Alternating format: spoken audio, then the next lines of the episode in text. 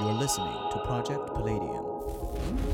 This is a podcast brought to you by high school students who are interested in gaining a deeper understanding of the world around them. And today,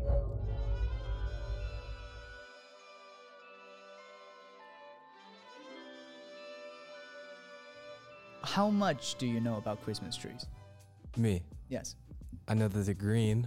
They're evergreen. They're evergreen trees. You place presents under them, you decorate them, and put the star on top, and that's about it. How about you, Brother Tom? I know a little bit about them. I think, to me, probably what's most interesting is, I guess, the history, but also the fact that they come from different traditions, and either they're celebrated or in ways condemned by different groups of people in different times in history. So I think kind of the way that we understand our Christmas tree today, right? We put it up, and just like Ronald said, we know it is the thing we decorate for Christmas. We put presents under, but that's not what it always was. It's not how it always came to be. So I think what's most intriguing is, you know, where did this start, and how did it go through history in different forms? Right. For me, the smell of Christmas tree is interesting. Doesn't that thing exist? Like a car freshener? Yes. Air freshener. Yep. Oh yeah. Where it shapes like Christmas tree. Yeah. Oh yeah. And it smells like Christmas tree. Well, there's different scents, but I know what you're talking about. But why is that one the most popular one? I'm pretty sure that one is the most popular one. I think that pine smell is very nostalgic. You know, it brings you back to when you were a kid, opening up presents. Very winter type smell. It's just one of those things that you smell it and it brings you back to these memories because it's ingrained in your senses, and it just brings back that moment. An interesting fact: smell triggers the most out of all the other senses in terms of memory. And I think Christmas tree, like a fresh, real Christmas tree, even though I have never owned one, but like a real one, I've always had a plastic tree. But I think it's the smell that triggers nostalgia, right? Triggers childhood memories, and that lasts for how long? Centuries? How many centuries ago was this a thing? Well, not that long ago. From what I found, I was looking at different articles, the History Channel, Time Magazine. From what I understand, putting presents under your Christmas tree didn't develop until mid-1800s, 19th century. And the first image of presents under a Christmas tree that I found was also one of the influential images that popularized Christmas trees in England and in America. So story goes that Queen Victoria of England married Prince Albert, and Prince Albert is from Germany, and Christmas tree as we know it originates from Germany. So when they were married, they had kids. Prince Albert starts to set up Christmas trees at their home, and there's a engraving painting of his family with the Christmas tree, and there's presents, toys underneath for their kids. And that engraving makes its way to the United States, circulates in newspapers in England, and in the East Coast, the wealthy, more fashionable families take on the tradition. It was in America beforehand, but that's really what popularized it, as well as in England, where Prince Albert basically brought it over, and that newspaper image got around, and people started to adopt it as a modern Christmas tree. So was that the first image of a Christmas tree? I don't think so. I think that was just the first image that popularized the idea of a Christmas tree being in everyone's home, and you can put gifts under. Yes. And it made it trendy. You know, think about even now when you watch the series The Crown, right? You know, people looked to famous people. People looked to the royals, right, for what was trendy, what was in. When something like this goes out there, everybody wanted a Christmas tree in their house, right? You know, if this is what the royals were doing, you know, how can I do this in my house? So I think, you know, it probably wasn't the first. It definitely wasn't the first, but it definitely made it trendy, made it popular. Like each person wanted a little bit of that. Maybe that sense of luxury, like Tom said, in their own home. The Queen of England. And everyone wanted to get in on that. Everyone wanted to get involved. But that was for America and England. Prior to that, the Christmas tree was very popular in Germany, where Prince Albert was from. and it was a German thing to do, to have a Christmas tree. Why was it very German to do? It was frowned upon by a lot of other Christians. I think Brother Tom might be able to speak about the Puritans. They passed a law in America banning Christmas trees, banning other forms of celebrating Christmas that we would do today. Were they right? I mean, looking at what Christmas has turned into. It is very excessive. Like, do we need to be lusting over such items and spending so much money, buying things and making it very capitalistic in a sense and taking it away from the religious aspect? So I think the debate about Christmas trees and maybe even in celebration of Christmas in general stems back to the understanding of Christmas and the origin. So it's held that Christmas was officially being celebrated by the church, so the Catholic Church, the church in Rome, beginning only in the 4th century, right? So the birth of Christ was something held from the beginning of the church, which makes sense. But the idea of having a defined celebration, it's believed, started around the 4th century when it would be celebrated in December. That comes from, or some believe that comes from, the idea that there was already a Roman festival around this time celebrating the winter solstice, right? So that period that we know it around December 21st. There was a Roman pagan festival that was called Saturnalia, which was always held in mid-December, and it was honoring an agricultural god, Saturn, right? So this celebration would take place, and I think many times, because it was an agricultural god, would associate with trees or foliage or plants. So on both sides, I think this history ties into it. It's possible that because the winter solstice and because of this other festival and because of the agricultural connections, that's how we have somewhat of our Christmas celebration today, and also perhaps the tradition of a Christmas tree. So in which case we kind of have a basis for that. A ton of other cultures had very similar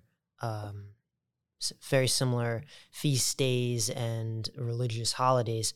For example, the Egyptians, they had a winter solstice celebration, which is around the 21st, 22nd of December, and they would put in like palm branches in their home, and they'd celebrate Ra, and the sun god Ra. And the point of their holiday was to talk about the overcoming death and new life, because they believed that Ra would get sick every year, and he'd get sicker and sicker and sicker until the winter solstice. And then they'd recognize that the sun would start to come out more. So then they thought he got better.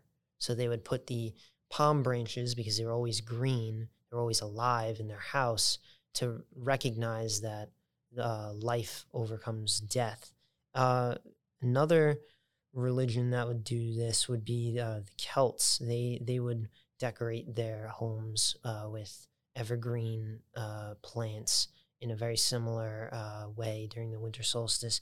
And also the Vikings, they thought that the evergreen plants were a holy plant from their sun god Balder, because they thought that it's always alive. So they found that to be a holy plant. Right. So maybe when we're talking about the Puritans, they looked back and said, this is a pagan practice. This is something that we don't do as Christians, so we don't want anything to do with it. But for Puritans, as they came over to America, they didn't want to be associated with anything that they felt was evil or going against what should be true Christian roots. So Christmas trees came over to the United States primarily in Pennsylvania, with German settlers, probably around the late 1700s. But even up until the mid-1800s or so, it was still believed to have that pagan connection to Saturnalia. So Puritans, specifically around the Massachusetts Bay Colony area, were very skeptical about using Christmas trees or celebrating in that way.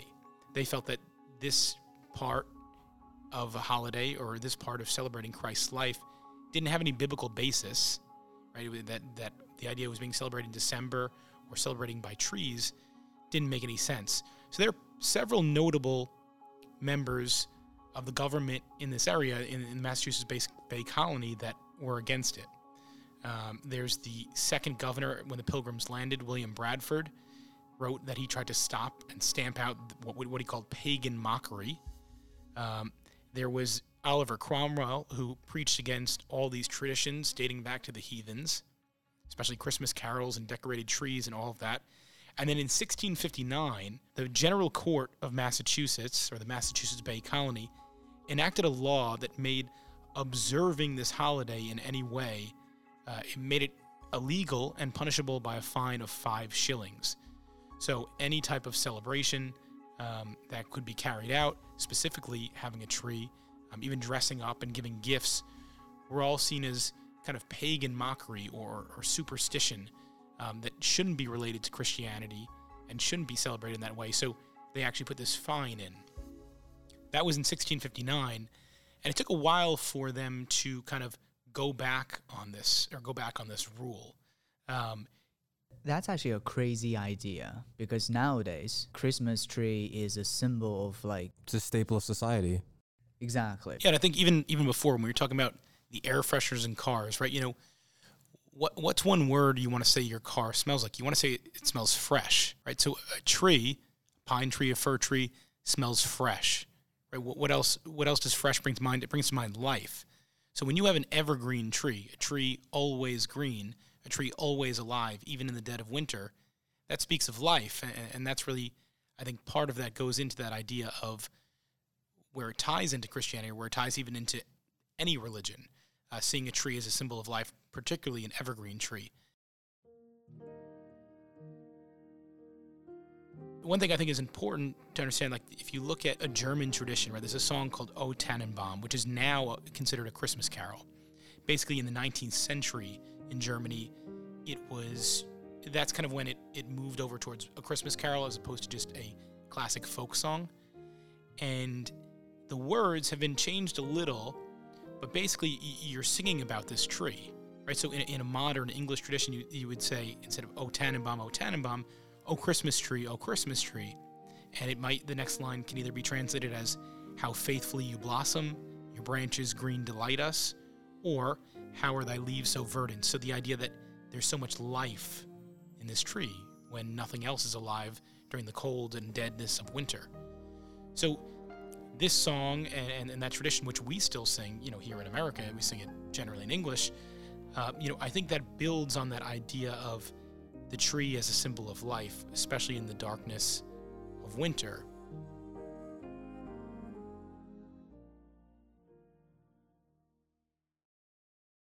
The British push back.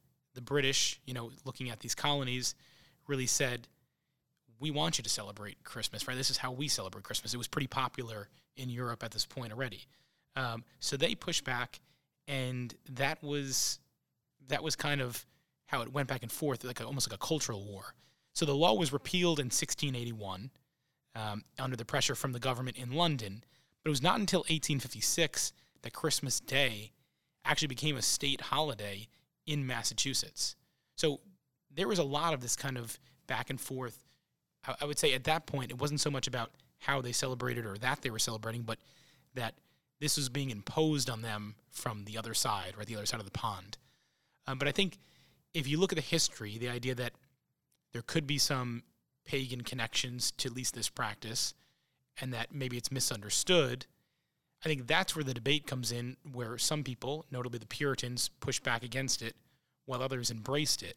And that kind of led to different ideologies and even, in a way, cultural wars at the beginning and the inception of this country. Looking to today, as we're all connected by the internet and social media, that idea of being separated by culture and religion is no longer there. In countries where Christianity is not the dominant religion, people still put up trees, hang up decorations, and shop for sales during the Christmas season. Is that okay? Yeah, I think that it's just it's becoming a stressful time. I have this statistic that the average amount expected by a consumer to spend during the winter holidays in 2020 is $998. It's almost $1,000 right there. Really? And that number's been going up. It's been on an upward incline.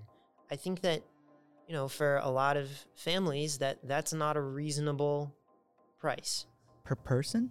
per almost $1,000 per person per consumer. Wow, it's crazy. You know, not everyone in America has that money. You know, you think of like, oh well, not a lot of people in the world have that type of money. Not a lot of people in America have $1,000 to spend on Christmas, and I think that commercializing can be heartbreaking. You think of little kids, they want toys, they want to come down on Christmas morning and see what Santa brings them. And what happens when their parents can't afford that? What happens when there's so much pressure on society to have a Christmas tree with tons of gifts underneath? It's not always reasonable.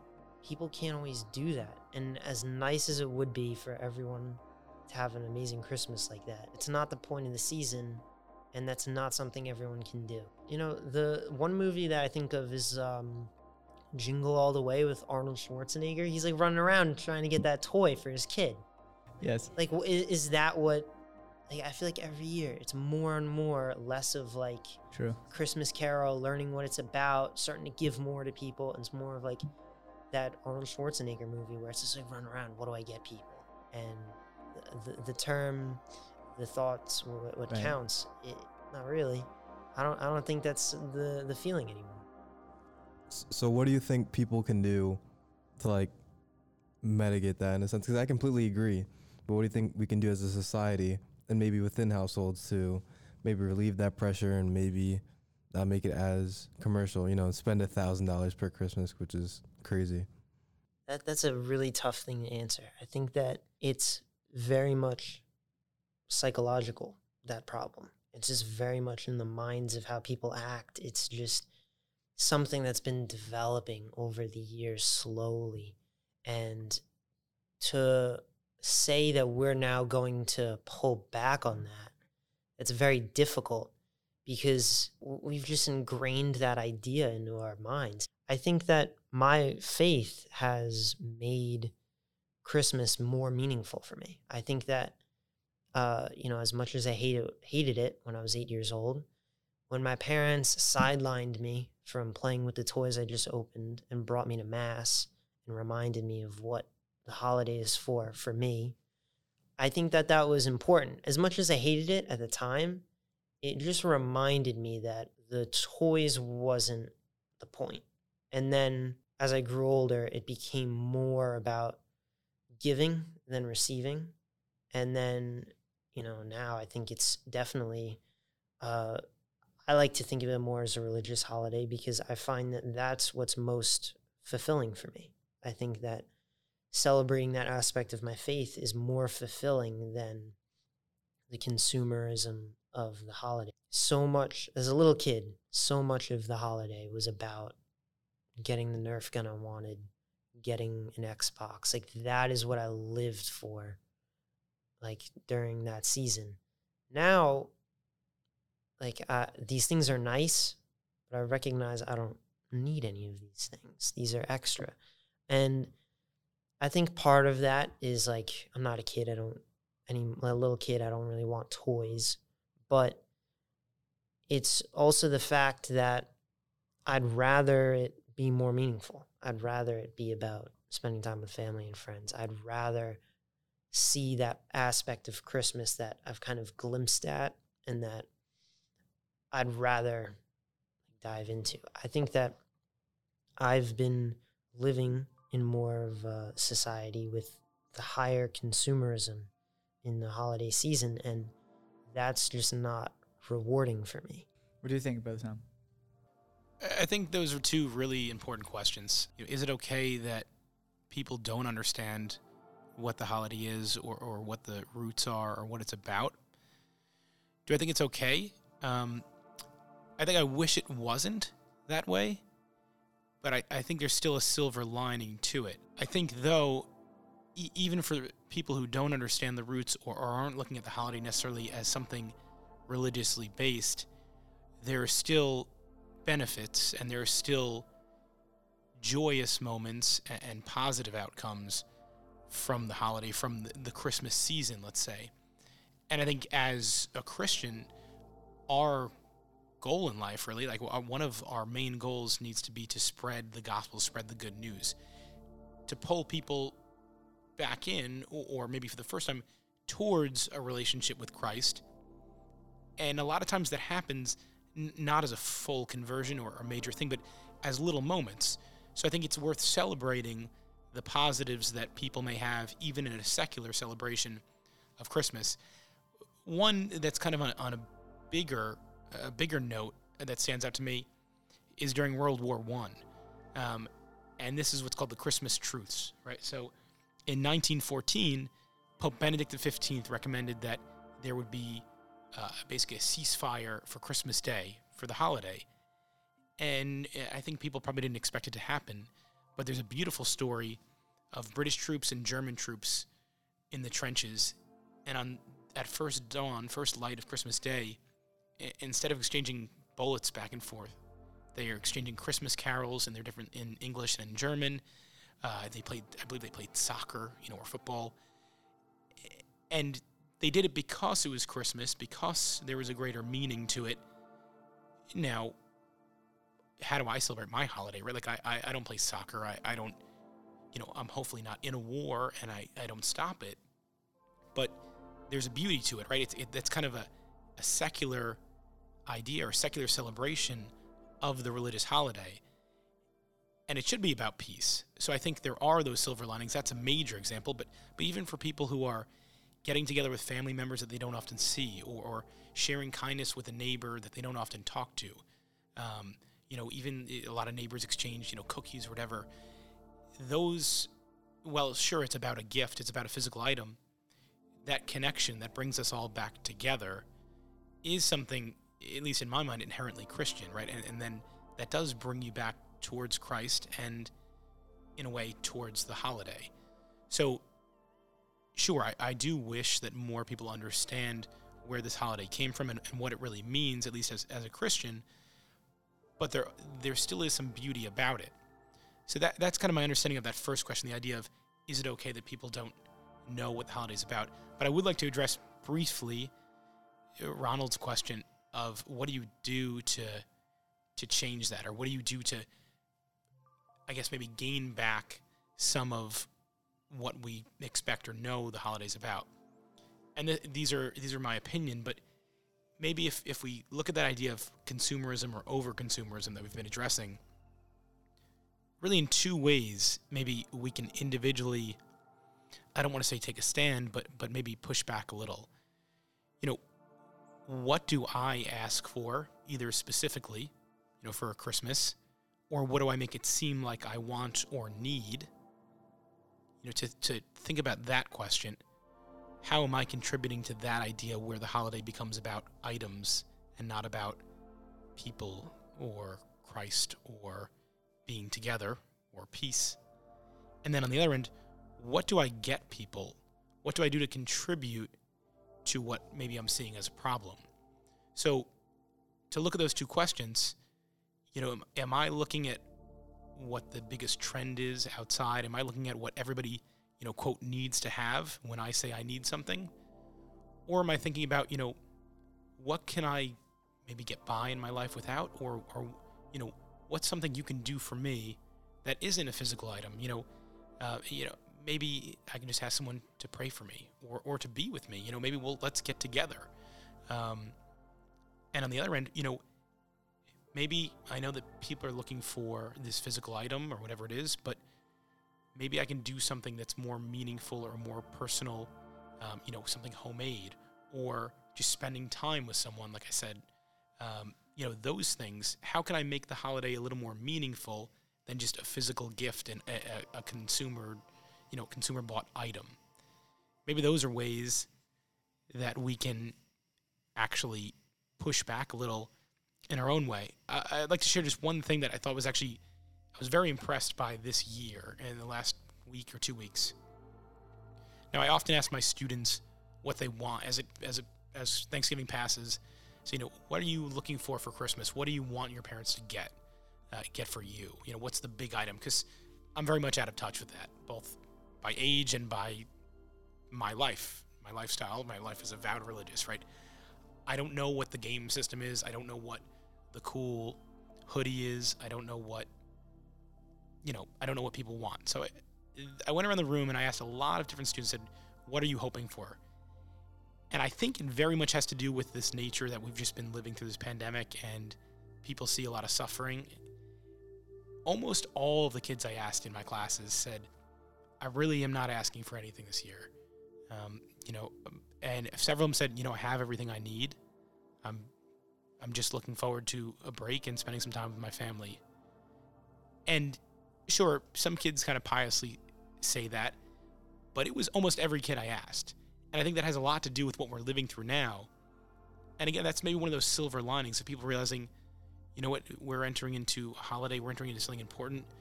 What should this really be about?